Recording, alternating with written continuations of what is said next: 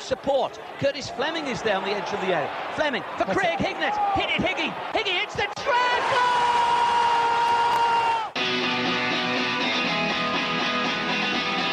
Ravanelli coming alive again.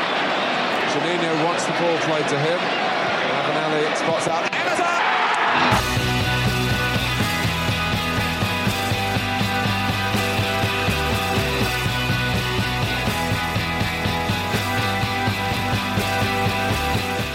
Welcome back to the Boro Breakdown podcast, the season review show with Jonny Dana and Tom.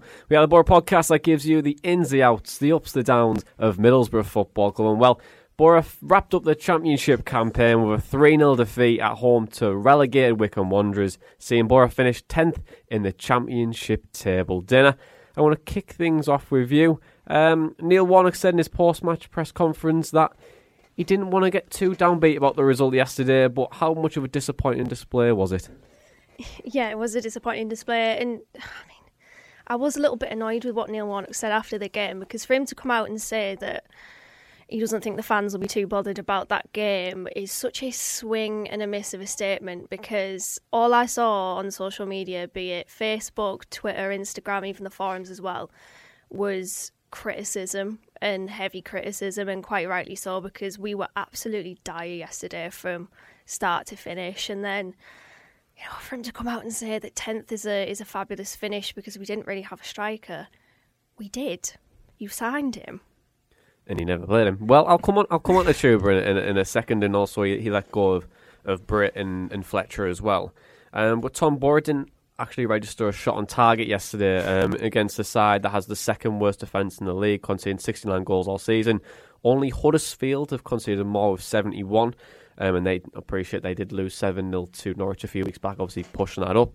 Um, but did it really magnify Boro's weaknesses yesterday? Yeah, it was awful, wasn't it? Like it, it never looked like we had had a plan going forwards. Um, well, a, a plan B because our our plan seemed to be to just pump it forwards to Yannick and and Watmore, and then wonder why they, they weren't able to do anything with it. But it didn't. It was like the definition of insanity. We just kept trying the same thing over and over again, and it just wasn't working.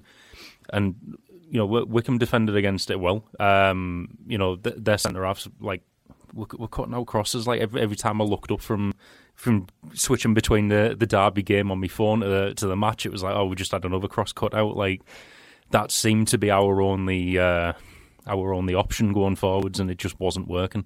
Well, the crossing that you mentioned, the crossing, and we'll come on to that a little bit later on because we've got a nice little trend around that from, from this season and why maybe crossing probably isn't the best way to go for, for Boro this year. But then uh, um, on his post match press conference, and you, you mentioned it there. Um, Warnock mentioned that Borough having a striker all season, and I'll, I'll throw some stats your way. Um, 30 games for Duncan Watmore, scored 9 goals and 1 assist. Chuba um, had 5 goals and 2 assists from 38 games. Britt had just had 5 goals, no assists. And Fletcher had 2 goals and 1 assist from the 12 games. If you want to put Coburn in there as well, he scored 1 in, in, in 3 games. But the strikers are there. In comparison to what we want to say, Ivan Toney, who scored 31 goals, you've got uh, uh, Armstrong there, Blackburn, who scored 28 goals this season. Do you think um, Warnock's been a, a bit harsher saying that he didn't have a striker? He he did sign one, of course. You know, he let over two, the other two go. I appreciate because they're out of contracts, but we did have strikers there. But a bit harsh, what, what you're saying? Yeah, I, I, must admit, I'm a bit sick of managers trying to pull wool over the fans' eyes and trying to take us as mugs, really. I mean, Neil Warnock has had the strikers, he's just not been able to get a tune out of them. And funnily enough, um, when I tweeted about Famara Diedhiou and everyone started dragging me on Twitter about it, um, everyone was saying, well, trust Neil Warnock. But over the last, I think, 12 or 13 years, he's had three strikers that have hit um, double figures Callum Paterson, Kenneth Zohore, Luciano Becchio at Leeds. So he's not got a great track record with strikers. So for him to sort of try to to put all the blame on, on them, I think is unfair.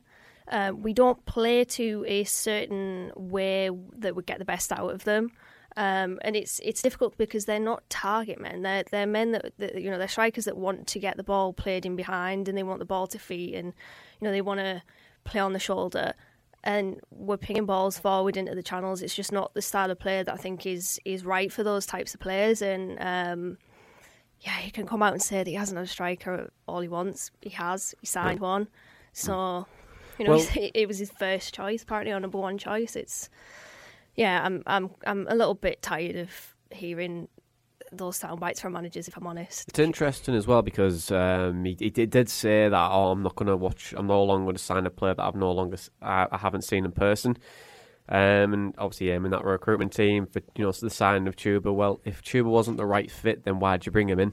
Um, you know, you, you did have Britton Fletcher there, of course, and yeah, they are out of contract, but you could always revisit it in the in the in the January if we needed to. We also brought in Duncan Watmore there. We didn't have to probably bring Chuba in if we didn't want to. We paid two million pounds for him, and then to slag him off for not fitting your system when you've bought him, it's a bit a bit confusing. And we'll come on to the the, the striker's strengths, Tom. Um, the, Dana alluded to it there. The, the the stats there around nine goals for Duncan Watmore, um, being Boro's top goal scorer this season. Um, did we play to the strengths at all?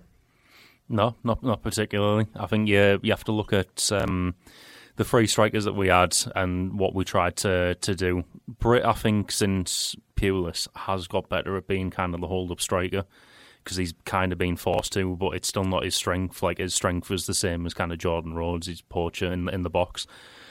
Ashley Fletcher again uh, improved since we bought him. Um, started kind of being a more physical presence up front, who, who had a, quite a bit of pace uh, about him as well, and we didn't really use that. Chuba, obviously, we didn't use that, and then Watmore, even though he's our top scorer, he hasn't been playing striker for like a lot, a lot of the season. Like fair enough, he has been in the probably in the last few matches, but it, there has been games where he's been playing winger and and uh, and stuff because we can all remember that um, uh, well goal of goal of the month. I don't know if it was goal of the season where he you know channeled his inner Messi and took everyone on and curled one into the far corner.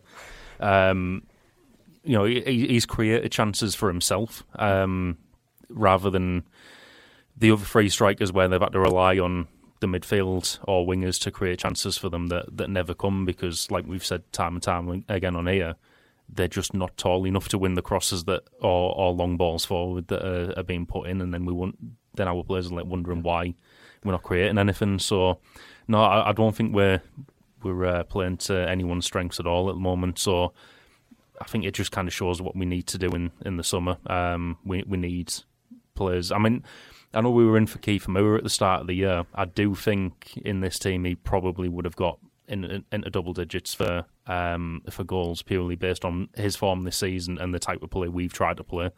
Um, it's just what we were trying to do didn't suit any of the strikers at the club. Well, what would be the, the, the best way to play to these forwards then? Because it, it's all well and good saying that we're not well, we're not playing the strengths, the long balls, and I agree. I've got to start with the long balls uh, coming up next. But well, I can tell you now, we're in the top five uh, teams with the most long balls this season. We played over a thousand crosses this year, um, and we don't really have much to show for it. The, the with that in mind, what with Boro playing the amount of long balls the way they do, do you think that's help or hindering the side? Then also, what do you think we should do to to play at those strengths? Probably hindering, because because like Dennis said uh, before, like we're we're trying to play long balls into the channels, and there's there's never anyone there, or we're playing crosses into the box, and then wondering why our strikers who aren't prolific from the air aren't winning these headers and, and putting them in. I'd be interested to see, like I mean, it's a hypothetical, but. Britt Fletcher and Akpom, I'd be interested to see how many goals they would have got in the team that went up, uh, you know, five years ago the other day because um, there were a lot of um, goals in, in that season where it was kind of like you know slid in through balls to, to the strikers on, on a plate really, and even in the playoff season. So I'd be interested to kind of see uh, hypothetically how many goals they'd have got in that system. Um, but I think it's clear that in this system it just wasn't ever going to work for them. Yeah, I, I don't think it was going to work. Going to work for them, and I think it comes down to a couple of things. You know, appreciate we weren't playing to their strengths, and then also were the players doing enough to get into those positions to, to try and get the end of the crosses. You know what I mean? I think what we've said on the we said all on the whole season that Boro strikers don't gamble. They don't. They're not proactive in the box. It's very static. Um, they're not willing to to put the head where it hurts, and and that can be quite frustrating as, as, as a fan. But also f- for Boro, we have we we do need to try and give these players all the tools to succeed. And I don't think we did uh, enough for that. But Dana, um, I just want to hear your opinion on it. Do you think the the long balls really do hinder this side? Given that, given that Warnock's main style is long ball football, defence and counter attack. It does, yeah. I mean, we, we just don't. We haven't had the strikers for it, and yeah, I understand. Obviously, he went in for Kieffer Moore. He went in for Yaya Sanogo. I think we've been in with Robert Glatzel.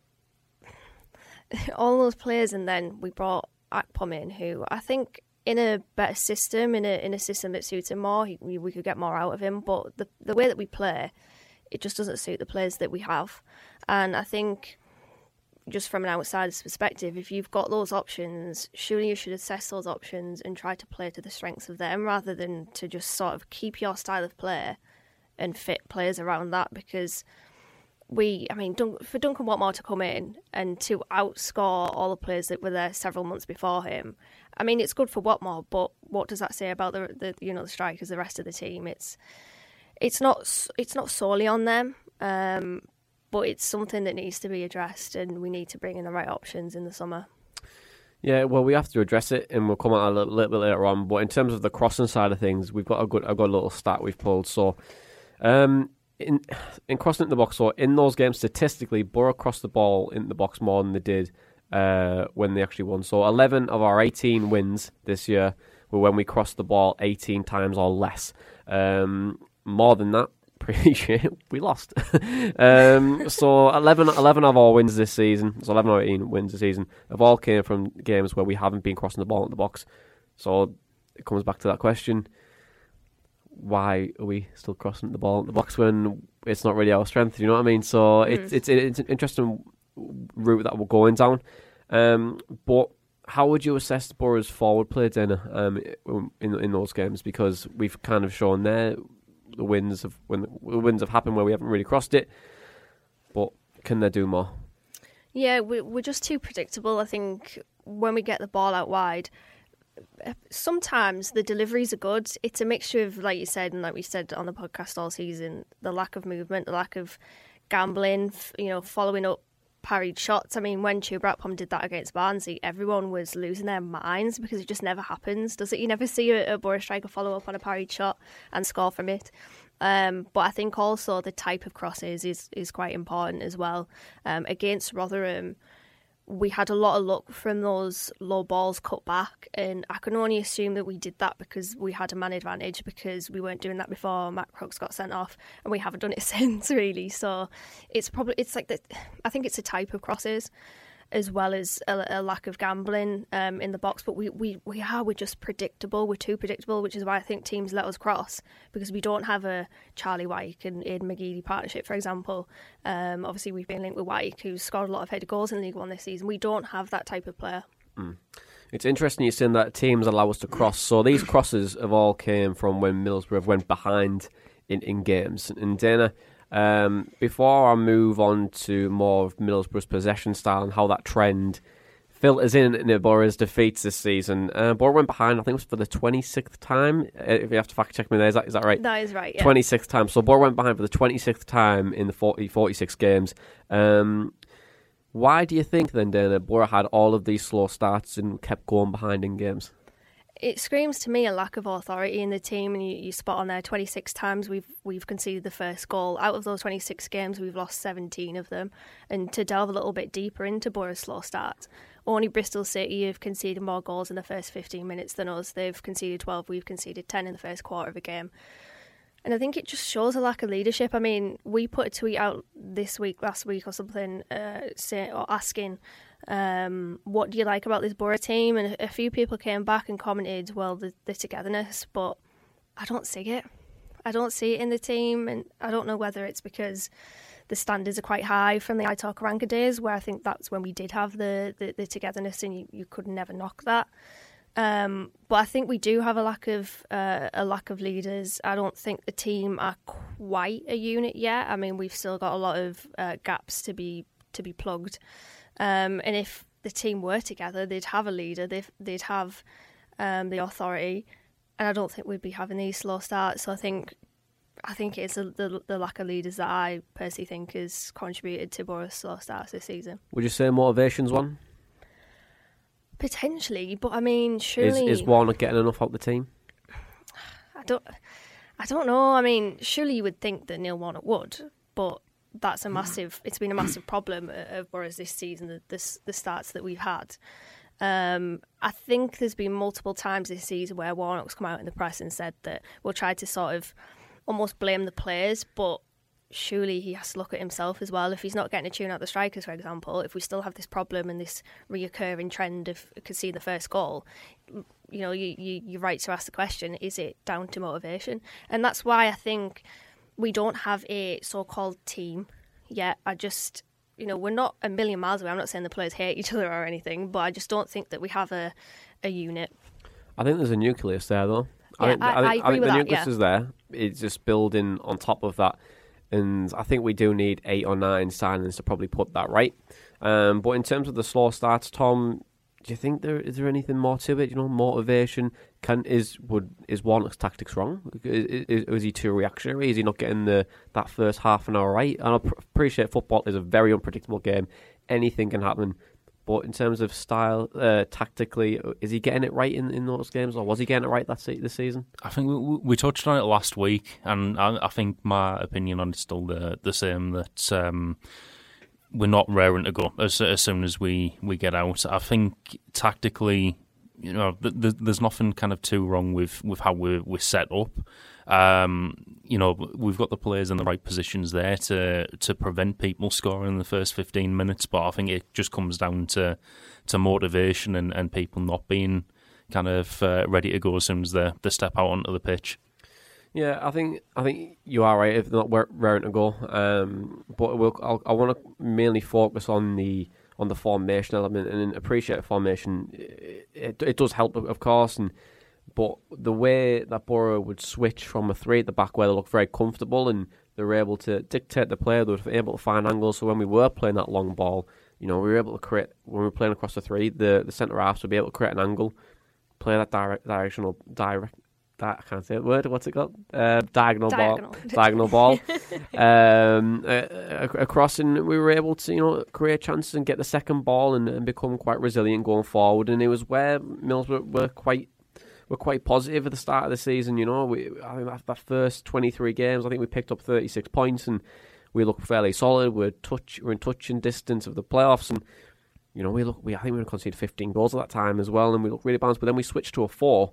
And then, then that's where the problems started to, to, to lie for Boro, and I feel like that's why the, the slump, the so-called slump in the in, in the second half of the season, really started to, to, to come in. But another trend that I, I found from from Boro this season, and we spoke about it previously, but uh, it was when we get to, when we when we lose games, and Middlesbrough's uh, have lost 13 out of 18 games is when they had more possession of the ball.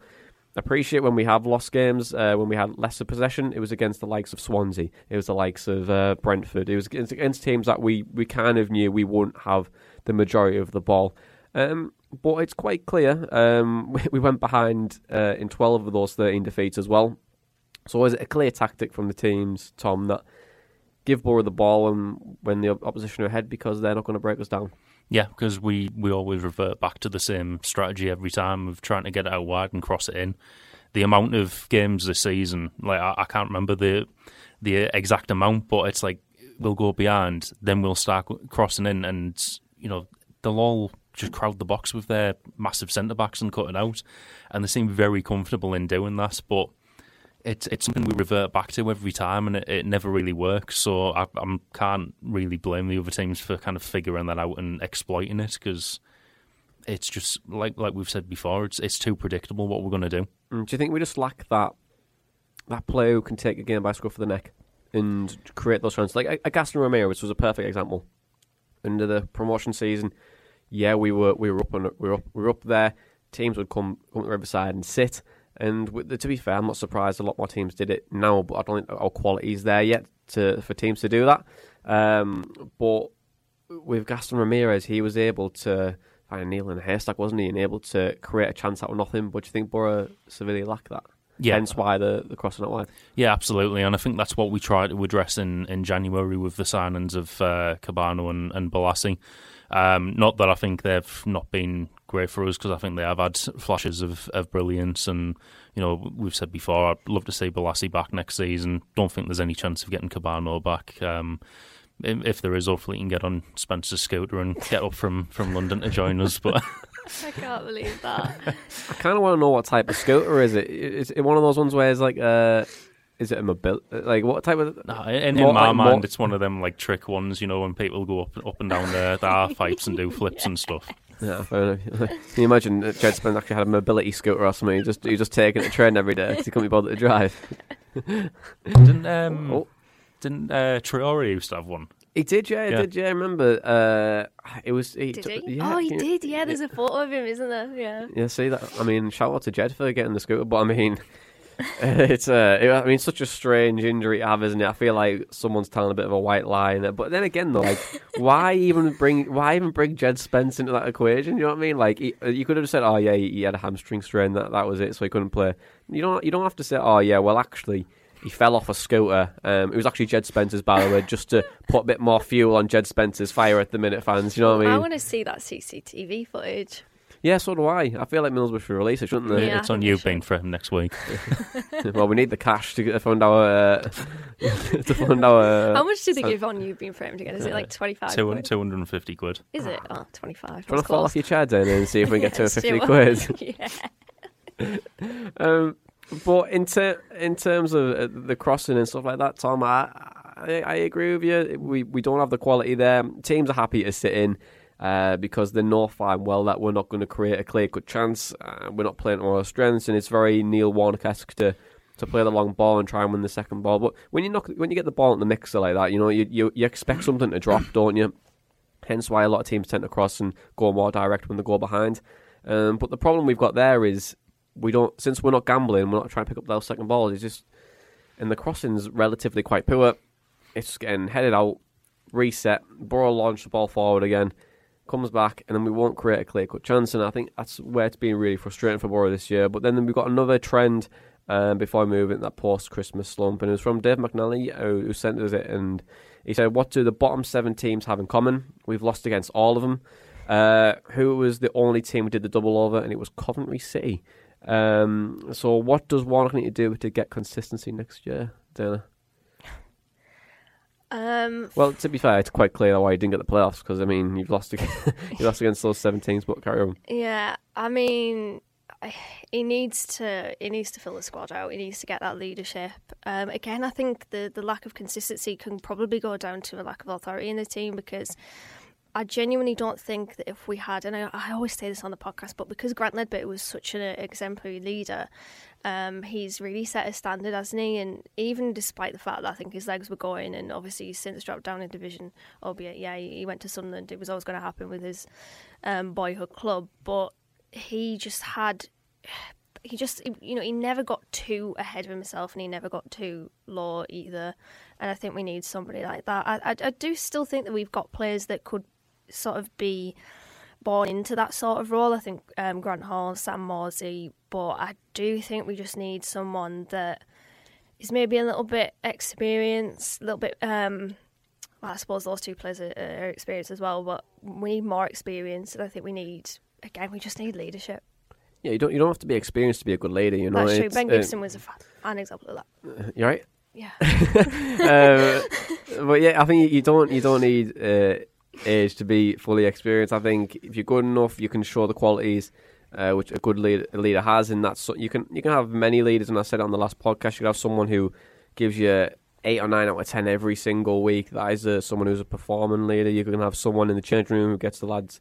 Uh, like up for it, uh, like someone who's more vocal, and then you could have someone who is just like more of like a connector, where they have a really good emotional intelligence and they're able to get the best out of everyone by adapting their personality towards them. And I think that do Boro have that? I don't know. I, physically don't know. I think Neil Warnock has a specific style of getting the best out of the players. It'd be very interesting to see what he does in the next couple of days, where he's chatting to all the players individually. It'd be interesting how he how he approaches that. What players are going to have a future, what don't. Um, but in terms of leadership, I, I don't know who is a leader. Maybe you've got like Grant Hall, you've probably got Howson, Morsy, is that it? Dael Fry, maybe. Um, All right, sound. uh, what do you? Do you not remember when Jonathan Woodgate Oh, got yeah, the yeah, yeah. yeah, oh, yeah. Right, Sound cheers, gaffer. Um, Went over your head there, John? I know it did, but I'm like I'm thinking like if so if I know we're live on Red Army's Facebook page now, so if anyone can think of leaders apart from the, the three or four I've just mentioned, chuck them in the comments. Cause I'm I'm, I'm struggling. But I think it's because we've got quite we've got some quite young players that are, are quite quiet. You know, um, Dijksteel, for example, I think he's a very just a very quiet Can have a lad. calming influence.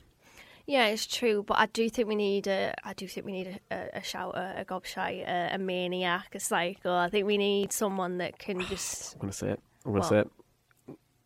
A Lee Cattermole player. yeah, yeah. Uh, no, I agree. I think they're hard to find. I guess um, I do agree. I don't think they necessarily need to be experienced, but we also do need experience. So kill two birds with one stone with that. But yeah, I think we do need we need experience. We need leadership, and I don't know. You, you might see Paddy McNair step up next season. yeah, well, Luke's just commented on on, on the feed and said Paddy McNair is, is, is a leader as well, so we could have that. He did. He's actually the only Boro player that played all 46 games this year as well. So Not Some go on that, con- considering he was playing for, for Ireland every other week as well. Um, sorry, Northern Ireland, didn't it? Yeah, Yeah, Northern Ireland. Um, I was going to say one um, one position. I think we, we could have a. We don't have a leader currently in, but I'd like to see us have a leader there next season. Is goalkeeper. We've spoken about it before um, in terms of like an experienced keeper organising the defence. I don't think Bettinelli did that, um, and I I thought Archer was starting to, to do it, but we we've seen some unfortunate uh, defending mishaps in, in the last couple of uh, last few games, really. So maybe we need someone a little bit stronger uh, in, in terms of a personality in, in goal as well. Um, but you, you know, at that point, you, you're looking for someone like a, a Demi or Schwartz or Shay Given, just someone experienced who can tell everyone where they need to be and kind of organise that defence a lot better than it has been organised this season. yeah, I mean, using your voice, the best power you can you can have on a football pitch. But it was interesting you saying like the last few games, Tom, and it, it leads quite nicely to to the, the post Christmas slump and and, and and the signings in the January window. So.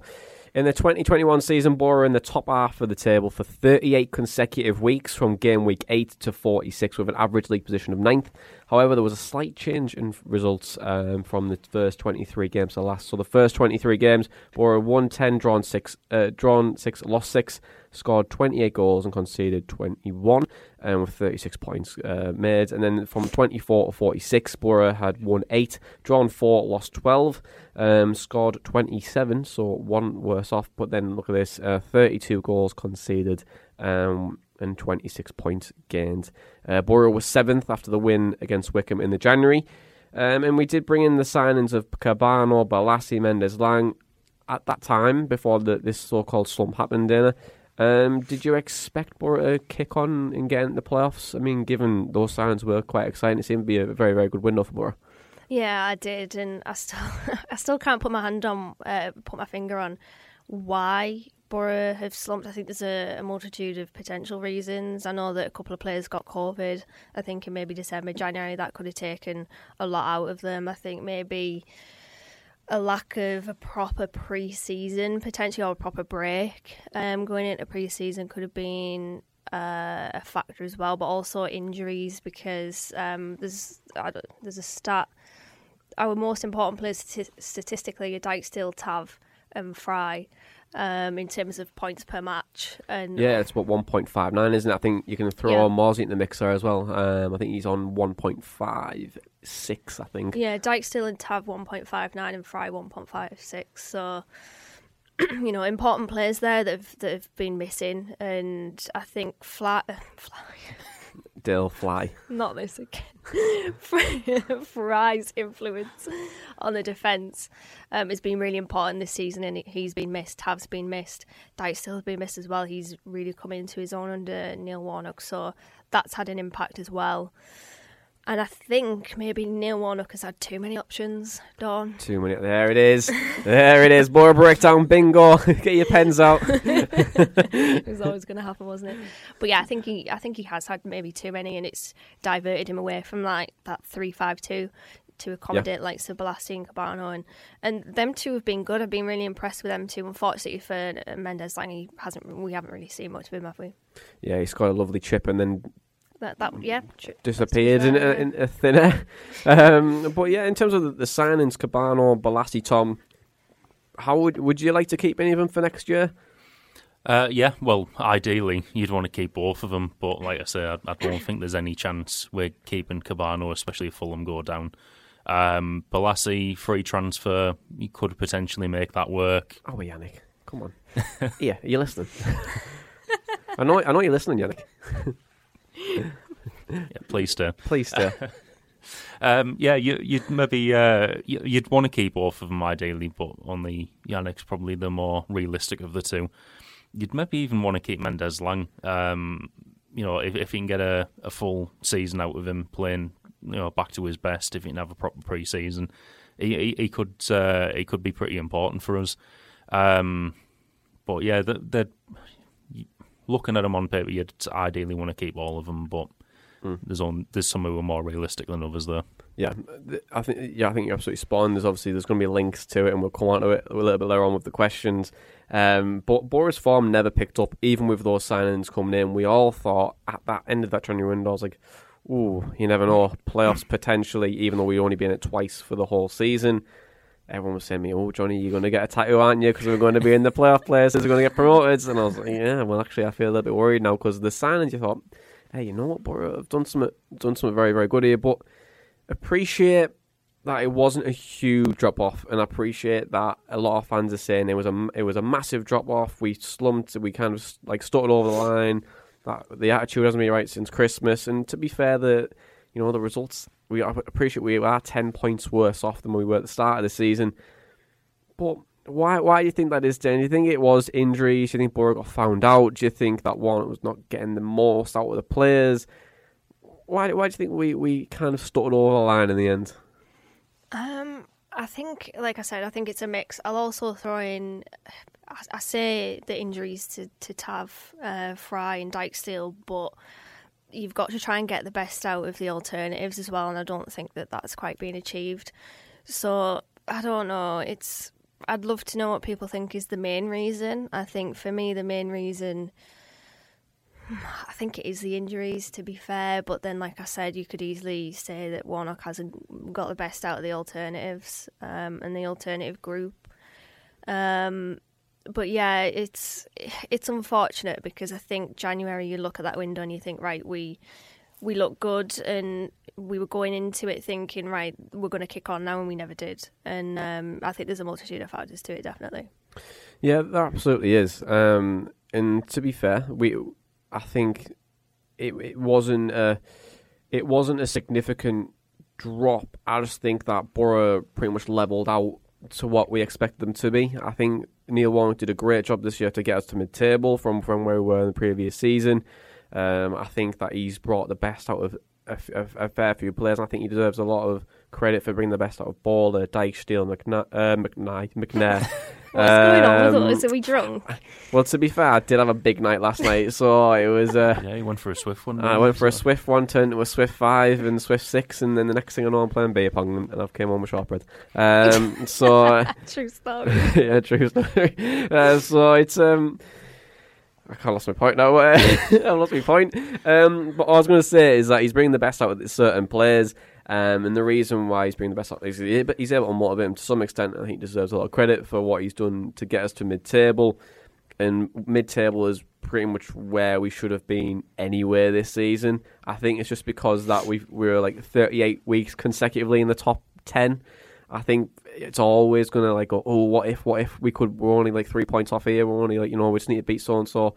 And when you look at the the season, probably like the last five or six games, like maybe seven or eight games, um, we were actually parallel for, we're pretty much on track from hitting the, hitting the exact same numbers than we were um, at the start of the season towards the end of the season. And it's like those last seven or eight games where we're playing like the, the better teams or the teams in and around us, it's where we massively dropped off. And then not just significantly dropped off, like we just didn't show up. And that kind of it, it pretty much proved that we weren't good enough, and I think that's why we had that slump towards the end of the season. It's why fans get frustrated. But I think the I think the players were just like, oh well, these are better than us. Like we're, not gonna we're not gonna get playoffs this season. And then when your manager's saying we're not to get playoffs this season and being very vocal about it, it's to have a domino effect. But in terms of the influential players, and I've already mentioned them there, like Tav, Dijksteel, Fry, um, Morsy as well, with that average 1.59 per game. Um, it is pretty much a nucleus, isn't it, Dana? That's for, for Boro to, to kick on next season and you can build a team around them. Yeah, and I think it, it's a decent nucleus as well. I mean, I, I like Morsy, I like Hall as well. I think he's been a, a good signing. We just need to build on it. I'm I'm interested to know where Warnock will put Paddy McNair next season because up for sale. well, I was thinking earlier on in the campaign he's better in defence, but I do think he's better in defence in a back three, but in a back four, I think he needs to be put in midfield.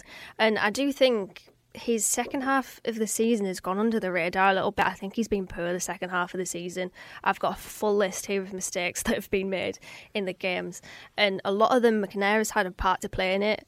Um, getting caught wrong side at, at Sheffield Wednesday, um, Bristol City McNair stepping out, leaving Fry exposed. I know that it's incredibly harsh because he has had a good season overall, but the question has to be called of next season where does he play if we play with a four man mid uh, four man defence, I think he needs to be played in midfield for me. But if it's a three, I would play him in, in that three. Yeah, I think he's better in a three as well. I think that when you when you do play a three, you can rotate your centre halves. Um, to want to go for to, to play out really. I think when you've got the likes of Fry and you've got the likes of McNair, you've got two good ball playing centre halves there, and you can. You can really allow them going to midfield. Appreciate Fry doesn't probably have the pace that McNair does, but you know they're both technically very, very good. So and they can Grant cre- Hall is as well. so they can they can create chances through the midfield and play through teams like we did at the start of the season. And I thought it was more beneficial. But there's a couple of uh, comments there from when we were about the, the, the slump, and then people were saying that Leon said uh, a goalkeeper with arms would have helped us a lot this season. Um, Luke saying that we sold our best keeper, uh, best goalkeeper in Aynsley Pears, which I'm not gonna lie, look, I disagree. Um, and Leon again, uh, they said about Pears there as well. Um, but basically, people saying that we're just not good enough, and the, the, the goalkeepers were were to blame really for, for the, the slump. And I mean, you you can't really blame them with some of the clangers that we've dropped in in the goalkeeping stats of, of Bettinelli and Archer. They haven't really been too impressive. Um, but going forward, Tom, our goals con- uh, goal contributions this year George Saville was our top player with 10 and with 6 goals and uh, 4 assists. Watmore had 9 goals and 1 assist. Paddy had 9 uh, with 2 goals and 7 assists. Neymar had 8 uh, with 3 and 5. And then Tav and Chuba both had 7, uh, 3 and 4, and 5 and 2. Um, I feel like we should chat about, chat about George Saville a little bit because he's someone that's went under the radar. He's someone that hasn't really been getting all the headlines at all. Um, do you think he's had a, a very good season this year under Neil Warnock? I'd say average, to be fair, but I, I, think you could say that for, for quite a few players in, in the team. Um, obviously, you, you say there he's went under the radar and he has had the uh, the most goal contributions, but looking at that list, it's not really hard to, to get to the top. Um, True. I, I mean, when when we signed him, you know, we going from from Millwall, I was questioning then kind of what what kind of player that we'd signed. Seven million. yeah, I was I was wondering what he was going to bring to to the centre midfield because you know we we've been I want to say spoiled in centre midfield in, in recent years, but that's like discounting uh, Pulis era, Woodgate era, etc. Um, looking back at like when we've had like Leadbitter and Clayton, they've maybe set a high standard for for centre midfield, even Forshaw and and Durun when when we had them. Um, so it, it, it was wondering what what kind of player would actually sign with him. I'm still kind of wondering now. Like he just seems like I don't want to say average midfielder, but don't, nothing nothing really stands out about him uh, for me in centre midfield. There's nothing wrong with that. nothing wrong with being six or seven out of ten every week. Is there? Well, yeah, but when you're in a midfield where it's kind of a very similar style of player across the three, you do need someone who's gonna who's gonna stand out, and yeah, it's it's just kind of seeing what exactly the three of them bring to the team. Yeah. Um, not to say they bring nothing or anything, but you you need someone to stand out and and be able to link up the midfield to to the strikers, which I think other than Tav not many of them actually do. Yeah, so you're, say, you're saying that Boro needs some diversity in the midfield next Yeah. year? Yeah, well, that, that- that's absolutely. Yeah, I think when, when you look at the likes of Saville, um, I think he, he's a very tidy player. I think he's he, he does bring a lot to the to the table in terms of connecting the midfield to the defence. But it's just that, that little bit that little bit more quality I feel that you need. And but to be fair, I've, I've been happy with George Saville this year. I think that's, he was one of my players um, to watch this year. I think Yeah, I, yeah. I, I did say so. Surprise package, yeah. Yeah, I'm I'm going to defend him here, Tom. I'm going to say that George Saville is the best thing since Liza. uh, uh, but no, I think I think he had a good season, but I, I absolutely see your point in terms of we we do need that. We we do need that additional quality. We just need that, that number ten. That, that number ten. You've got Tav there, and I think Tav is probably a, a better wide player than probably what uh, more of a central player. And I think that if we have that, if we have that number ten, maybe next year, maybe put Saville in that number ten role. You you, you did play there for for Millwall, and that's where we got the best out of him. We haven't played him in the number ten since, so so maybe that's probably a role that we should potentially look at. Um, but let's move on to questions. Uh, we've got a, fa- uh, a fair few to go through. Um, we'll start off with Marcus, and he's at the Boro Pessimist, um, and he says. Who would you be sad to lose from the team that played on Saturday? For me, it was none of them. So, Dana, uh, any players that you'd, you'd be sad to miss? I'd say Hall, McNair, Bolasie. Um, I forgot. I'm forgetting the team now. Watmore? Probably Okay. them. I mean, to be fair, and I'm not going to lie here. It was a game that you could easily forget in the heartbeat, isn't it? So I, I won't blame you on that one. Um, but next question is from Ben in Strickland. He says, "Is there any point in having this coaching staff for one more season if we are to finish mid-table?" Tom, do you want to take it? Is there any point? Well, definitely not. We're going to finish mid-table, but that's obviously not what the aim is for, for next year. Um, you know, Warnock's a manager who's got what twelve promotions under his belt, and he, he's looking to to mount a challenge for, for next season. I think a lot of people are kind of disappointed with this season because we've always come close to the playoff places and then dropped off, and then come close and then dropped off again. But we were all saying at the end of last season, you know, top half or, or mid-table would be a massive improvement on, on last year, and we'd all take it. And it's exactly what we've got. We we said it a few podcasts ago. What would be like an on-par performance for, for this season? I think this is it, and you know he's done a good job to to get us here, and then it's just time to push on next season. Obviously, if we finish mid-table next season, is a bit of a failure. Um, but It's interesting. I, th- I think if he uh, if he's been given assurances that he can sign the players he wants for next year and build the team he wants, you know, there's no reason why we can't be challenging. So uh, I'd say Do you, do you think- absolutely keep him next season. Do you think it's an actual failure if we do finish mid-table next year? Yeah. Why? Um, well, he's he's making noises now saying he, he wants to to mount a promotion challenge next season. He's saying he wants to sign eight or nine players. If we do go go ahead and sign eight or nine players for next season, then we're we'll look. You know, we, we've got the expectation there. Uh, if we do sign them, that okay, this is Warnock's team now. He's got exactly what he needs to take us to to the promotion challenge. At very least, playoffs. If we finish mid-table next season, then yeah, I'd say that is a failure. It's interesting. Do you think he's uh he's doing a bit of a gibber there and saying he wants to smash the league? Is it is he is he starting to like plant the seeds there? Is he trying to get expectations a little bit high? I appreciate from a marketing perspective, you don't want to go and say, "Well, we're aiming for mid-table this year, guys, so buckle up." Um, Yeah, so- I was a bit cynical, thinking it might just be a season ticket drive, like, but Well, is this squad good enough? Uh, I think right now, no. And With the teams that are coming down as well that could potentially be challenging, I think it's going to be tough next season in the Championship.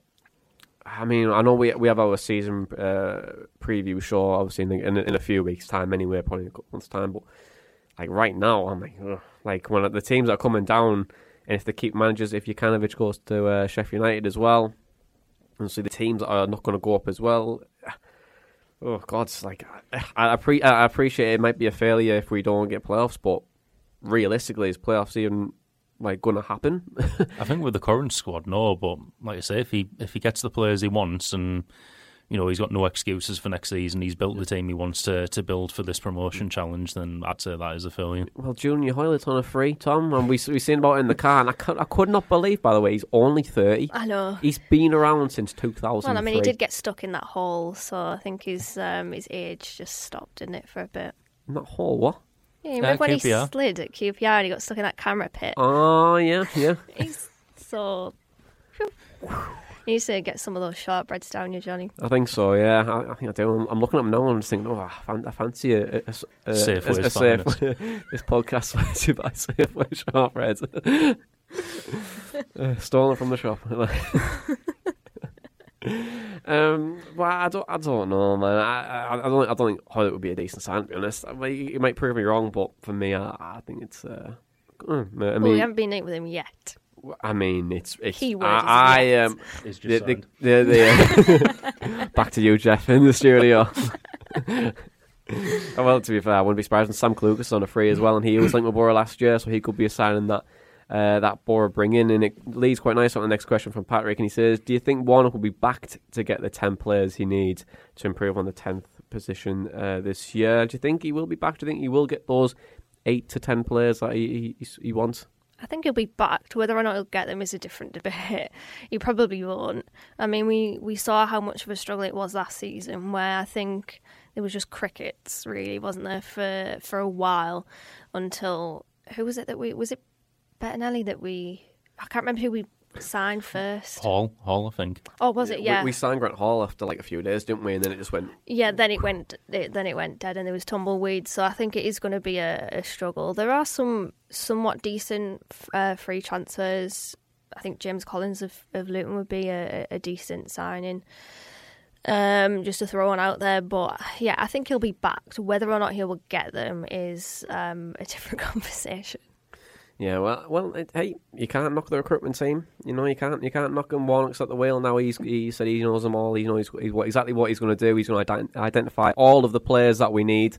He Um, wanted to sign Yaya Sanogo. Hey, no, no, Warnock, Which- Warnock knows best, so it, I can't really. I'm joking, um, but it, it's, I don't know. It, it's interesting because if he does bring in the ten players that he wants, gives them deals, like Tom said, if we get tenth position into so-called failure, then we're stuck with Neil Warnock players, and we have to move to the next project. And it leads quite nicely to the the, the next question from Charlie He says, "Do you think the director of football will be introduced after Warnock leaves? Uh, do you think, and also, do you think the fans will help or hinder us next season? So, do you think after Warnock maybe does leave next year, do you think he's going to move upstairs um, where to, to where Gibson is and have that like that connect between the manager and the I don't know, maybe. I mean, we, we've talked about it for a few years. We talked about that when Pulis was manager, didn't we? And that didn't happen as well, probably thankfully. But uh, um, no, I, I can't see it happening. Um, not not Warnock anyway. Um, I think after this this job, I think he's done. I know he's been saying that for years, but I think after after this one, if if he can get us promoted and go out on a high, I think he, he probably would stay managers in the Premier League. But if if he doesn't, I reckon he's, he'd be done. Um, Warnock moving up, Blackwell taking over? That's what I'm thinking. That's what I'm thinking. I think that might happen. Yeah, so uh, eh, it could happen. Yeah, I think. I think. Well, but that- no, on our track record, it'll be Stewie Downing who's next manager. Yeah, but well, mate, that- you know what? You're not probably far off to be honest, because eh, well, we're, we're probably due a manager with no experience again. So um, we'll, we'll see. We'll see how that goes. But do you think, in terms of the, the fans, uh, Tom, do you think they'll help or hinder us next season? I think. Do you think Warnock was a bit lucky that fans weren't there for like the last few games?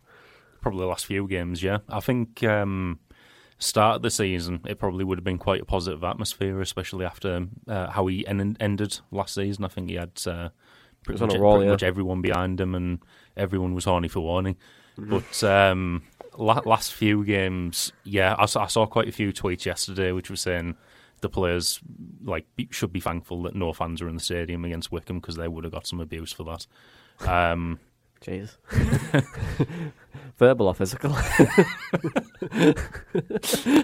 end of season pitch invasion for the wrong reasons, but but um, no, I, I think that it, that whole the atmosphere yesterday, I don't think it would have been as bad. But remember when we went to Barnsley like right before COVID hit, and mm. that that was rough. you know, that guy was having a, a heated discussion with Justed as he was walking off the pitch and stuff oh, like that. Like, Oakwell's always a bad place to go when you're not playing well. yeah, I remember Yeah. that happening with Mowbray as well. Oh, didn't it? don't. Mowbray, was, Mowbray was sad. I, I think Yeah. that was just a sad time that fans were getting frustrated. But with with Woodgate, there, we were like, yeah, we were very, very poor that day, wasn't it? And like the only highlight of the day was probably singing "Sweet Caroline" and then also starting Juninho's Magic. starting Juninho's Magic in in the in that concourse place where, where it was the it, sport the or something? sports centre place. Yeah, we sat down. It was just going on for like twenty five minutes, and that was probably the highlight of our day. Apart from that, I, I, I can't remember a thing. I can only I think I can only remember like Ravel Morrison just spraying the ball for thirty yards, and then that was about it.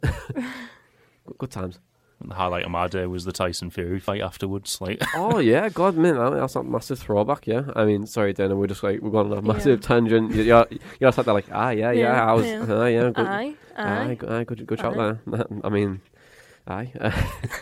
Okay, aye, that's a massive giveaway for our next guest. But um, uh, we'll move on to the next question. Uh, well, and it's from Phil. And he says, "If you're a free agent or a player with options on options down on the table, um, what is it about Boro that what was in the question? Um, what? what no, I haven't. Oh. Uh, what what is it about Boro that will persuade you to come? Uh, I don't think we're an attractive option, and even less so with Warnock in charge. So, if you're a player with options down, uh, would you like to come to Boro? Do you think Middlesbrough are an attractive outfit? Not really. No, because I mean, we do have a bit of a disadvantage because players seem to hate coming up north and the smoke and satanic hills. But I don't know, for certain players, I think Warnock will be a pull, but I think it'll mainly be players that have played under him before, which is why I wouldn't be surprised to see Kadeem Harris, Junior Hoilett sign, other players as well. You know, Nathaniel Mendez-Laing's been brought in. Um, funnily enough, i heard yesterday that Barry Bannan played under Warnock at Palace and didn't give him a chance. I think we can uh, rule that one out. I know he's a free agent, but um, I do think Warnock is a pull for certain players. But again, like I said last season on the preview podcast, we don't have a long term plan. So is that a an off putting factor for players? I'm not so sure. It might be. Mm, well, uh, another question we've got is this: is if you could sign only sign one player this summer, uh, which would it be? A target man, a midfield general, um, a strong centre half, or a dependable goalkeeper? Um, Tom, what would out of the four? What would you prefer? I mean, you'd probably have to pick a target man because we've got no one else there apparently. The striker doesn't. Hey, you don't need a striker. Look at Man City. They don't play with a striker. I mean, yeah, we'll we'll go with um, Sam Morsy up front. Hold the ball up. Mor- Morsy and Watmore as a front two. Um, yeah, I, I think ideally you need all of those, but uh, yeah, if you had to pick one at the moment based on our style of play, it'd probably have to be a target man. I'd go goalkeeper. Honestly, I think I think we're desperate, we're absolutely desperate for a goalkeeper. I mean, I, I don't think Aynsley Pears was was was right, and I don't think he'd been. I think maybe this season would have been a good chance for Aynsley Pears to come in. Um, he just needed time away, but I mean, like he's he's went now, and at the time when he came in under Woodgate, I didn't think he was good enough um, to to nail down that position for a prolonged period of time. Um, I don't think Sol Brynn's ready at all. I, I'll be very, very no disrespect to Sol, but I, I, I can't see him in a Boro shirt. I can't see him as being Boro's number one goalkeeper.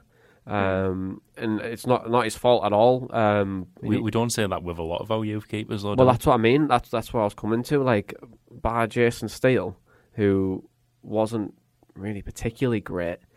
Um, I can't really think of a, a goalkeeper that's actually stood out from, like who you know who's came through the Yeah, academy. I, I think they all have parallels with how they come through because they come through Brad and show they're, they're like a quite Turnbull. quite a decent shot stopper. You have Jones, Turnbull, Pears, Steele.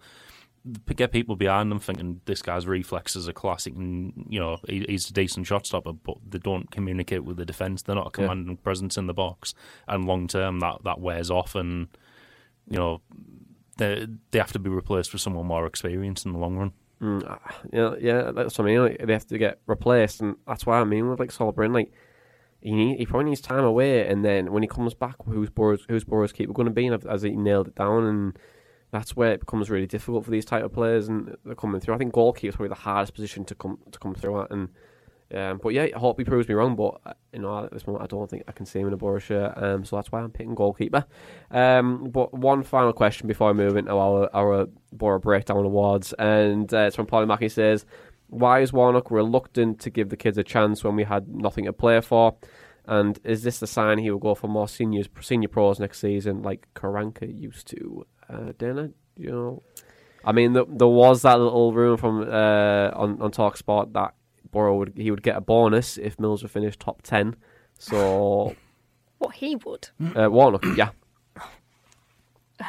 Well, I don't know. I mean, it was it was a bit of a shame to see the under 23s lose and the under 18s lose because we pulled players out of those squads to give them two minutes, um, which was a bit of a shame. And uh, Jack Robertson and, and Hayden Hackney came on obviously um, towards the end. Mali did Coburn come on? Yeah, he got a little yeah, he bit did, longer didn't than. he? I think by that point I was watching Sheffield Derby, to be honest. But um, I do think he'll go with with senior pros, but much depends on the transfer window because if he doesn't bring in enough players and we do have a lack of depth, then he's probably going to have to integrate the young players. But um, I think there's there might be a certain reluctance to to play these young players because they might not be ready. They might need a loan spell. Um, and you know what Boro fans can be like with young players, where we, we build them up to bring them right back down to to earth. So I don't know. I mean, I would like to see more players play next season. I'd like to serve Mali, Corb- well, I said Coburn go out, to go out on loan, but you know Mali, um, Hackney maybe stay in the in the under 23s and get a couple of games. But I don't know. I mean, he's he's played a a few this season. I I feel like he will go for senior pros because he needs the experience. Yeah. Uh, I think I think you will as well. So let's move on. Um, let's chat about our overall se- season opinions, and then we'll go on the Boro breakdown awards, which is my favourite part of the show. Um, so start of the season predictions. We pretty much it may, we all had our. different- And I appreciate you're gonna have to be Elliot for this. Um, so sorry for Where's some drink? Uh, get get a bottle of red wine um, but start season predictions. Do you think Boro achieved what you set out for them?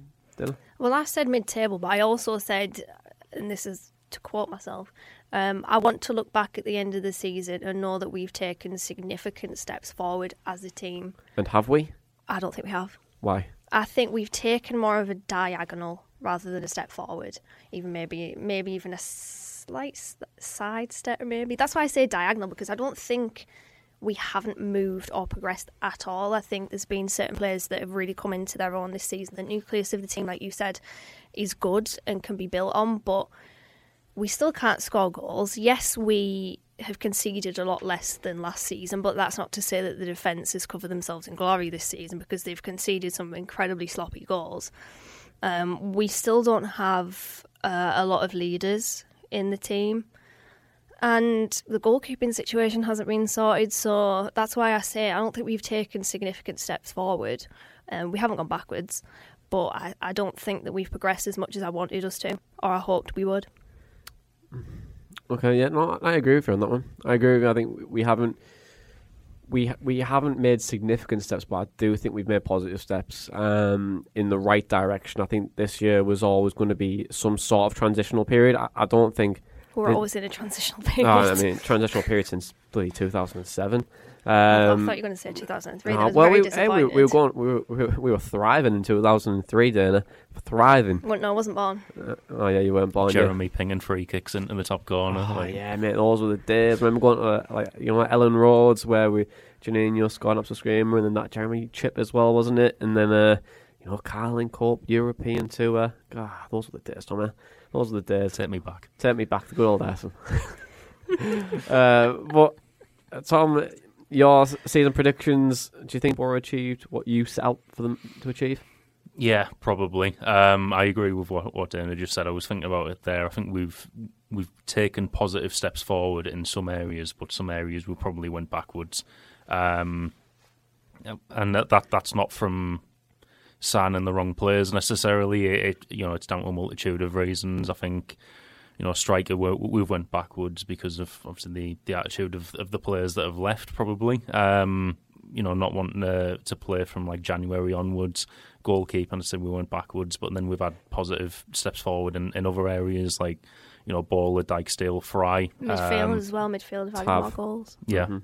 you know, Tav's Tav's played well when when he's been in. Um, so I don't think we're like, well, we're probably eight or nine players off next season, like like Warnock said. But um, that's m- mainly kind of depth, having having those options to kind of rotate, and you know, if we do get injuries, like we've had second half of this season, to actually have some decent options to bring in. Um, Notice I didn't say Dawn there. Uh, I was You, thinking you're going that. to. You're going to. I've I seen you. was thinking that. yeah, I didn't think of it. Uh, too slow. But um, yeah, we I'd say we've moved forward in some areas this season, just backwards in others. So it needs to be kind of a, a full push forward on for, for next season. Yeah, I, I think it's it's it's very easy to say that we've we've went back in, in certain parts. I think I agree with you. There's certain positions which have probably regressed rather than than, progressed. And I think my prediction at the start of the year was mid-table. I would be I was I was be very very surprised if we got anywhere near the playoffs, and that's why I put the the tattoo bet is because I just didn't have a, a chance in hell that we were going to get promoted. And um, I think I also said that I want Middlesbrough to be the hardest working team and the hardest working team in the in the in, in the league. They're a great set of lads, these lads. um, sorry, man, the Tony Pulis came out and just. Um, well, yeah, I just want us to be a really hard working side, horrible to play against. And, and to be fair, we did that at times at the start of the season. I thought, yeah, you know, we're picking up points here. We're going to probably finish about mid table. And we look relatively safe. And I didn't want us to worry about getting relegated at all this year. And I hope, and I was hoping that was just a blip. And I think it is. Uh, I think Warnock has done a, a reasonable job in terms of uh, turning us around slightly, made made us more difficult to beat.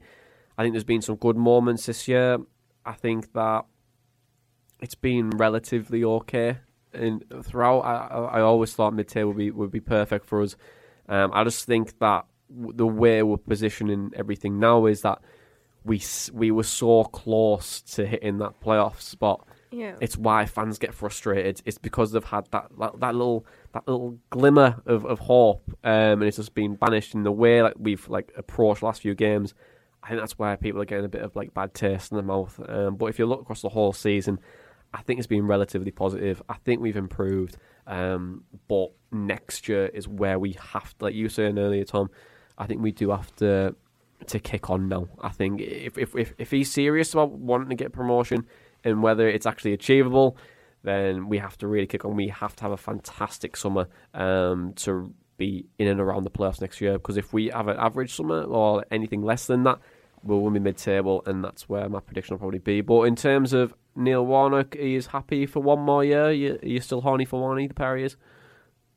Oh, anyone? No. So I guess I'll take that as a no. Um, No, yeah, I, I'm, I'm happy with uh, with Warner for another you- year. are just just happy for Warney now? Yeah, yeah, I'm uh, mediocre for for Warney, like five out of ten for Warney, but uh, yeah, I, I think, like I said earlier, he's got the record number of promotions under his belt. If he's seriously aiming for, for promotion next year, I reckon we'll we'll get close to it. Um, you know, providing he gets everyone he wants in the summer, there's obviously no excuses. It's going to be his team next year. Um, it's his team this year, really, it? a lot of it. But yeah, Yeah, I, I suppose ju- ju- during last summer he didn't get every player that, that he Mm. wanted. There were still some excuses there. I think that we missed out on some top targets, and you know finances did hold us back a bit. So I, I reckon if if he is back during the summer, um, you know, brings in these eight or nine players, we've got the the depth options done. Um, there it is. then uh, then yeah, I, I, I'm happy for him to stay another year and challenge for it. Yeah, um, a couple of comments before I come to your opinion, Dana. Uh, Peter said that if if he if uh, if he would come, why don't we go for Frank Lampard if Warney doesn't stay? Um, so I can't see Frank Lampard coming. Didn't I call Jason Tindall the Frank Lampard of the Championship because he's out of his depth? You know what I think? Mind you, that was in the context I of being a Chelsea think, manager. I personally think that the Frank Lampard was. A, I think you disrespected Frank Lampard there. No, it was it was in the Premier League that I said he was out of his depth because I think he was. I don't think he was ready for that Chelsea job whatsoever. I think he deserves a lot of respect for what he did. You know, I do. I thought he, he did a cracking job, a cracking job at Chelsea. Um, but yeah, it's um, yeah. It, uh, in terms of Warnock, are you happy one more year? Are you all right for Warney? Are you not happy for Warney? Are you, I don't know. I can't think of any more words. I wouldn't say I don't think happy is the right word because personally I don't really enjoy the style of play that his teams have. Um, but it is what it is, isn't it? I kind of have to put up with it because he's the manager for next season, so we'll see how it goes. Yeah, uh, you don't sound overly pleased. well, you know, I, am I'm just like you. Like I said, I want to see uh, possession based teams, and I said in the car every time I see a long ball punted forward, I die a little bit inside because I think Tony Pulis has scarred me. So Yeah, but if you think about Yeah. that though, like if you think of the managers we probably we've had as as, as of late, Pulis, Warnock, um, like, and obviously probably Woodgate as well, where we we played a lot of counter attacking style, uh, style, but it wasn't really a long ball. But we Middlesbrough have played a defensive style of football for many many years. There's only Mm. really that three year period under Karanka where we haven't really, uh, and we maybe were Mowbray a little bit. we um, were defensive under Karanka though, weren't we? I mean, I, I, I, I, don't. we got I don't called defensive a lot, but it was I can't- solid at the back and possession play. Yeah, I can't see being defensive when you hold like 60 70% of the ball. Do you know what I mean? I, I hmm. can't see that. I feel like you're, you're controlling and you're just being patient with it. I don't think that's defensive. I just think that with that time, at that time, which is the opposite to what this Boris team is, where we'll get the ball and we'll we'll hit it hopelessly in the channels and we'll try and get the ball. Get we'll probably reset and then we'll go again and we'll try and break with pace. I think with Karanka, we'll just get the ball, wait, just play it around. That's why I, I really like Adam Forshaw at the time, is because he was just able to connect the dots at times. And um, I think that with with him, it was just wait until the o- the opening is. Teams aren't gonna be so solid for ninety minutes. Hence why it kind of works at times. And I appreciate it didn't work at Birmingham because really you never had the players fully behind him. To be honest, really, when you've got like Harlee Dean there, and who's who's openly slagged her off for like three or four seasons, and then you become the manager, and he's probably sl- he's probably slagged him off with Did did Karanka get rid of um, the Duke Jutkiewicz? no. No, he's still there. He's still there. No, I mean when he Oh, was he at, did- when Jutkiewicz was at Boro, did was it Karanka that got rid of him? Because I can't, I don't It- know what the timeline I matches think so. are. It, Was was it? it? Um, That's what I'm 'cause trying to think. Because he signed for about a million, didn't he, under Yeah. Mowbray? Under Mowbray. He was only there for like a season or two. But at that time, though, Lukas Jutkiewicz was only, what, 21, 22? He was very, very young, wasn't he? A very young centre forward. I, I seem to remember we, we had like um, Curtis Main still in the team when Karanka took The over. glory days. So I. I, I feel like Jutkiewicz might have still been there. I feel like Kei Kamara was there as well, and he was Kai kind of- Kamara, Curtis Main, well, uh, Phased Carayol was there. yeah, Carayol, Lukas Jutkiewicz. I, st- I feel like Karanka did get rid of Emnes. Jutkiewicz. Yeah, Emnes was there. Project Emnes. Yeah, he was, he was there. Jesus. Yeah, and then we got red. had that lethal uh, partnership with Emnes and Ledesma for some games under under Karanka. The good old glory. Danny Graham. Yeah, Danny Graham, the good, the good old glory days, eh? The good old glory days. But in terms of one more year of Warnock, I'm happy with it. Got a good record. I'm probably not horny for Warney anymore. I'm kind of like mediocre for Warney. I'm happy, but if he gets, if he, if, I think if he, he has to start the season very well, though. I think if if if he starts the season poor, and the way the bad taste is now with fans, I think it's going to be a very very difficult job for him. And then we'll come, we'll have like a Pulis type. Not pure type, type revolt where people get in the bed sheets saying Pulis out, but I mean, it, well, it was. It Uh, was, um, so it's yeah. I think he has to start the season very, very well. If he doesn't, it could be a bit of a One 0 loss to Saltash United incoming. yeah. Well, there we go. um, but let's do the Boro breakdown awards. My favorite part of the show. Um, so go guys. Who is your player of the season? For me, I'm going to say Dael Fry.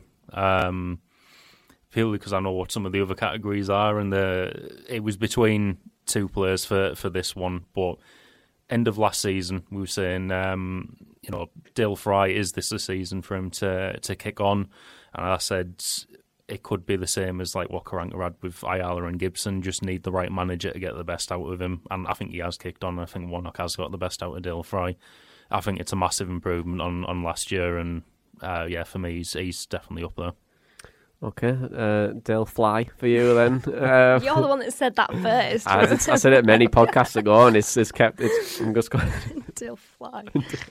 Um, but How was that caught two of us out now? uh, Dana, who are you going for? Um, Tav, I think Tav for me, I think he's been key to us, and similarly with Fry, um, when he's not been in the team, we've missed him.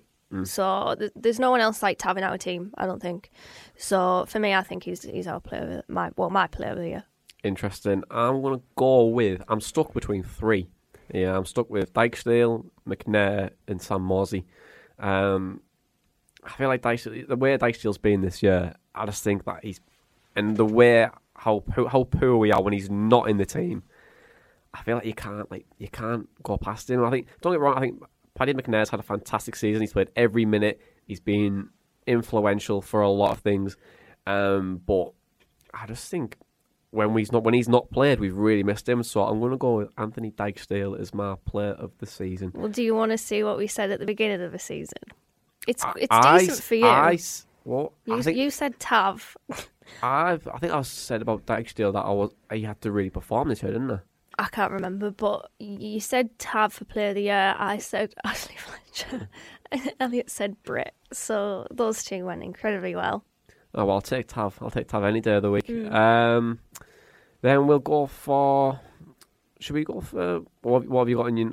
In, did we say surprise player of the season? Should we go for surprise player of the season?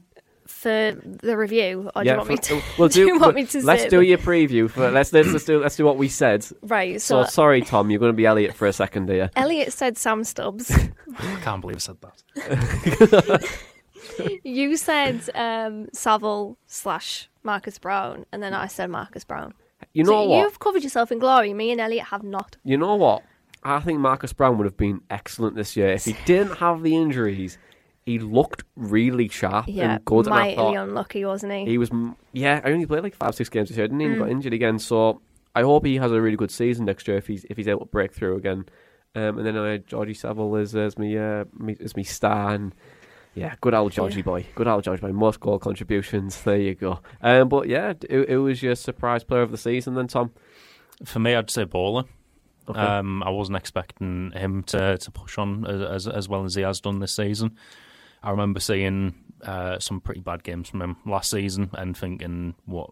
Who, have we- who have we signed here? Because he, he's rubbish." But why we signed him, he's rubbish. but uh, no, th- this year he, he's completely turned it around. Uh, he's probably one of my uh, you know favourite players to kind of see on the on the team sheet. Um, especially after after a couple of years under um, you know Pulis, where we were playing centre backs at, at full back. It's nice Centre like backs a- in centre mid, centre backs out and out full back now. Um, and I think he's done really well this season. And plus, he's got a hell of a shot on him as well. He does. The, uh, the Roberto Carlos of the team. Roberto Carlos and, and, and Mark Baller. Dan, have you got a surprise player? I would I would agree with Tommy. I think Matt Bola's really um, stepped up, but there's other players that have as well. I think Fry, I've criticised him before, but he's been one of our best performers this season. Uh, Dijksteel as well. There's a few, in, to be fair. But actually, I'm going to change it. I'm going to go Watmore Okay. because I did not expect Watmore to hit the ground running like he has, and I think he's got the more. I think he's the most technical, well, statistically the most clinical in terms of his shots um, and goal conversion. So, uh, yeah, I, th- I, w- I would go Duncan Watmore. What more? What more could you want? What more could you want? We've got Mark Baller. I'm going to go with Paddy McNair as my surprise of the season. Um, I didn't expect him to be so good at centre half. Um, and, and the way that he's he's been able to create chances from there, and I think it's a shame that we we reverted back to a four because I Yeah. feel like it hindered him quite a bit. But when we were playing that three, and he was able to creep into the midfield and create chances for us, I just thought he was absolutely brilliant. And you know, f- playing what every single minute of the season pretty much this year, and I think he's been fantastic. Um, so he's been my surprise player. Um, I didn't because I just didn't expect him to be so good at centre half. He's a jack of all trades, is Paddy McNair. Um, and then we'll go for signing of the season. So, who do you think Boro's best signing has been this year? For me, this was Watmore, and he was the other player uh, alongside Dael Fry for me for um, player of the season. Um, like Dana, I didn't expect too much of him when, when he did sign. Um, I thought he'd be a good option to have out wide. Um, I just didn't think he was going to have the impact that he did. Um, but yeah, like I said earlier, when he was channeling his in Messi against uh, was it Huddersfield, um, that that goal was immense, and I, I think he's played great this season. So for me, definitely time of the season. Uh, okay, signing season, Dana. Yeah, I would give that to Watmore as well. Um, I think he's been he's been fantastic and always gives hundred percent. You know, he's, he's one of those runners. I think he was nicknamed the Road Runner at Sunderland, and you can see why. So I, yeah, I would say I would say Duncan Watmore for that one as well. hat trick for Big Dunk. I'm, I'm going for what more as well. I think he's to get him on a free, and in the way he's played this year, and the, the amount of effort he puts in each game. Yeah, absolutely signing season. But I do want to give a notable mention to Sam Morsy. Fantastic.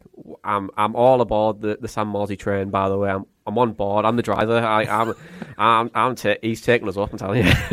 um, but not like in talk about captains and stuff for next year. Like, why not Sam Morsy? Why not? Like he he is the the shit house uh, of of midfielders, and I feel like I don't know. We just look so much better with him in the team. Yeah, Uh, he's a shithouse, but he's also a very good player as well. He's like he's- you know, he, he's got that aggression, but he's also a, a really good midfielder.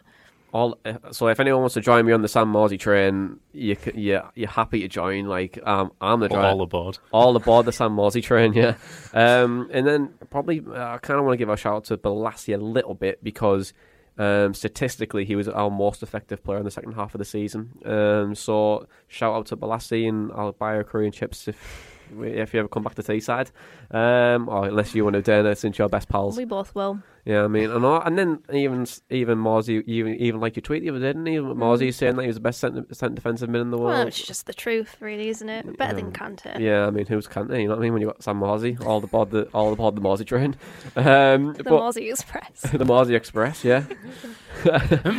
um, uh, what is your favourite moment of the season? We'll do a podcast, a favourite podcast one. But what has been your favourite moment of the Bor- of the season for Boro this year?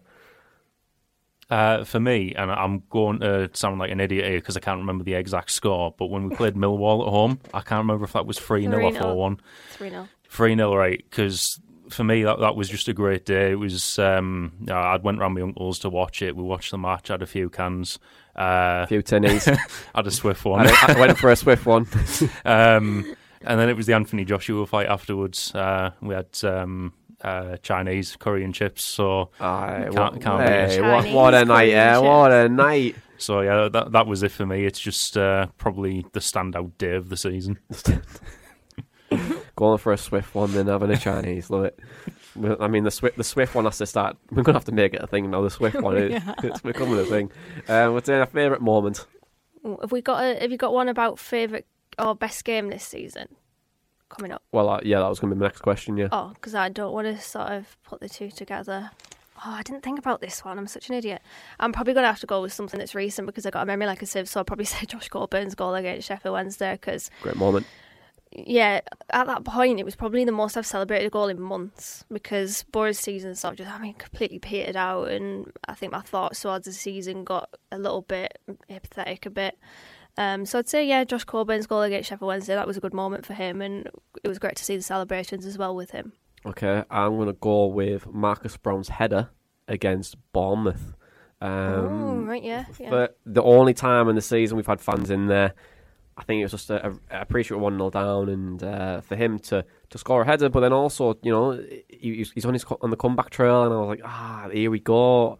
And Marcus Brown's gonna Marcus Brown's gonna be a passenger on the Morsy Express, and we're gonna go for it. And uh, um, but yeah, I think that, uh, that was my moment of the season. I think I thought it was a it was a it was a cracking moment for him. Um, but then we'll go on to the best game of the season. So who wants to go first? Tom, do you wanna Yeah, I mean, th- this was going to be the, the Millwall game as well, so I'll go for a slightly different one and say a 4 1 win over uh, Birmingham at St Andrews.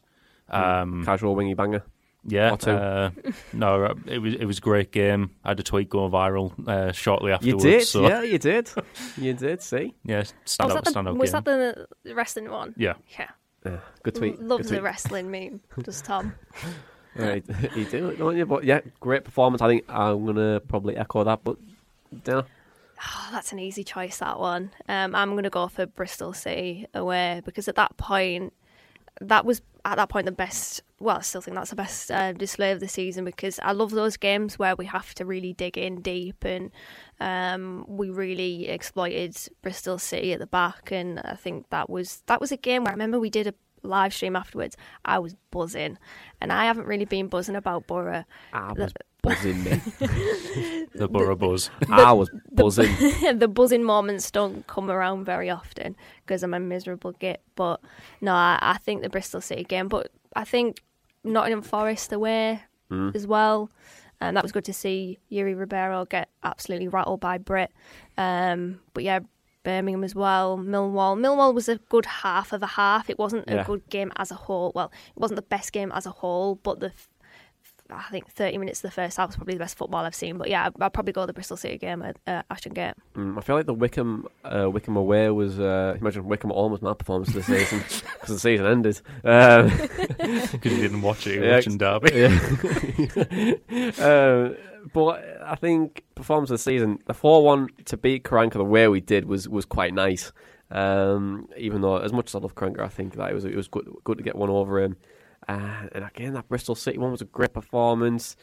Wycombe was a good one. Uh, I'm going to go probably Birmingham. Yeah, I'll go Birmingham performance of the season. I think the performance was excellent, and then after that, we shipped Lewis Wing on loan. Um, shout out to Lewis Wing. Um, so random. I know, and then uh, Shout out to Lewis. shout out to Wing. Lewis Wing. Honestly, if if he relegated Derby yesterday, that'd been amazing. I'm so sad that never happened. I know Mar- Marlon Pack is just crossed off. I don't like him I, I was thinking yesterday, like i- if he had done that and Rotherham stayed up, he's at least added another million or two onto his price tag if they wanted him. Oh, Absolutely. I mean, we'll be look- well, so that's one million he's going for then. Huh? I'm joking. I'm joking. Bit harsh. I'm joking. Um, but there'll be people that agree with me. That I'm look, I'm, I'm waiting for the comments because we're a little bit behind on on, uh, on the stream, so waiting for people on that. Um, but finally, um, my favourite question of them all: What is your favourite Boro breakdown moment of this season? Uh, Dana, do you want to go first for this one? Yeah, I think hitting 100 episodes was um, a big milestone for us, especially when you consider how it started in your bedroom with a blue snowball microphone. Yeah. Um, you know, we've we've come on leaps and bounds since then. I think it's been great to be a part of it. So hitting 100 episodes was, was probably my highlight of the season. That was this season, wasn't it? It was this It feels like last yeah. season and this It season was. is, is fused together. But yeah, I think that's mine. Yeah, and then Tom, you, you, Pro- you I knew, mean- yeah. You probably complete my January transfer to the podcast, to be honest. Remember uh, getting the call, I was in Tesco's at the time. Yeah. You said, you fancy joining? I was like, I'll put my shopping down, I'll be right there. And you said, well, not for another couple of weeks, I'll pick my shopping back up. but yeah, it's, it's probably got to be that for me. Yeah, I think my highlight is probably Elliot leaving. joking, Elliot. I'm joking. I know you're listening. It's Jimmy Lee's highlighting this. No, I love you really, Elliot. Um, but favorite moment, yeah, I think 100 episodes is great.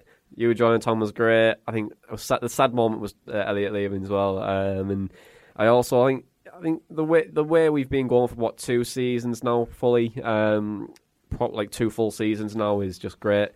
And the way we've grown in such a short space of time, especially when the football's been absolutely dire as well. We've started at the back end of Pulis, had Woodgate, and now Warnock and people are still tuning in. I think that's it's it's uh, commendable, and I think uh, that being pretty much my most. But I think 100 episodes was- was very very sweet indeed, and we're getting more ge- we're getting more guests on now, and I think that's pretty cool. Even though we've we've kind of grown it for like us us three, and then we just want to supplement a couple of guests here and there. I think that's been quite nice. So. Yeah, um, chatting to Dino was pretty cool as well. Uh, so we'll we'll put those in, and then that's pretty much it, guys. Uh, so thank you very much uh, for joining me, and thank you for joining me for the whole season as well. And if you listen to us um, on the podcast apps, thank you very much for for joining us throughout the season. We've really uh, enjoyed you guys engaging with us. But then also, if all goes to plan next week, uh, we have one more podcast with a guest coming out. Um, and then we're going to take a very short break um, while we're, you know, it's going to put our feet up and relax. We've got a couple of projects that are going to come out over the summer as well, so hopefully uh, you'll be tuning into them as well. But that's pretty much it, guys. Thank you very much for tuning in with us. Um, but if you want to leave us a review on the podcast apps and or give us a tweet or a message or anything like that, please do. We'd love to engage you guys. But for now, this has been the Boro Breakdown podcast, and that was all your match day chatter in a pod. See you next season. Wants support. Curtis Fleming is there on the edge of the area. Fleming for Craig Hignett. Hit it, Higgy. Higgy hits the trap.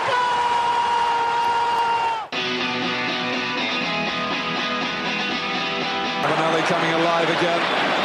Juninho wants the ball played to him. Ravanelli spots out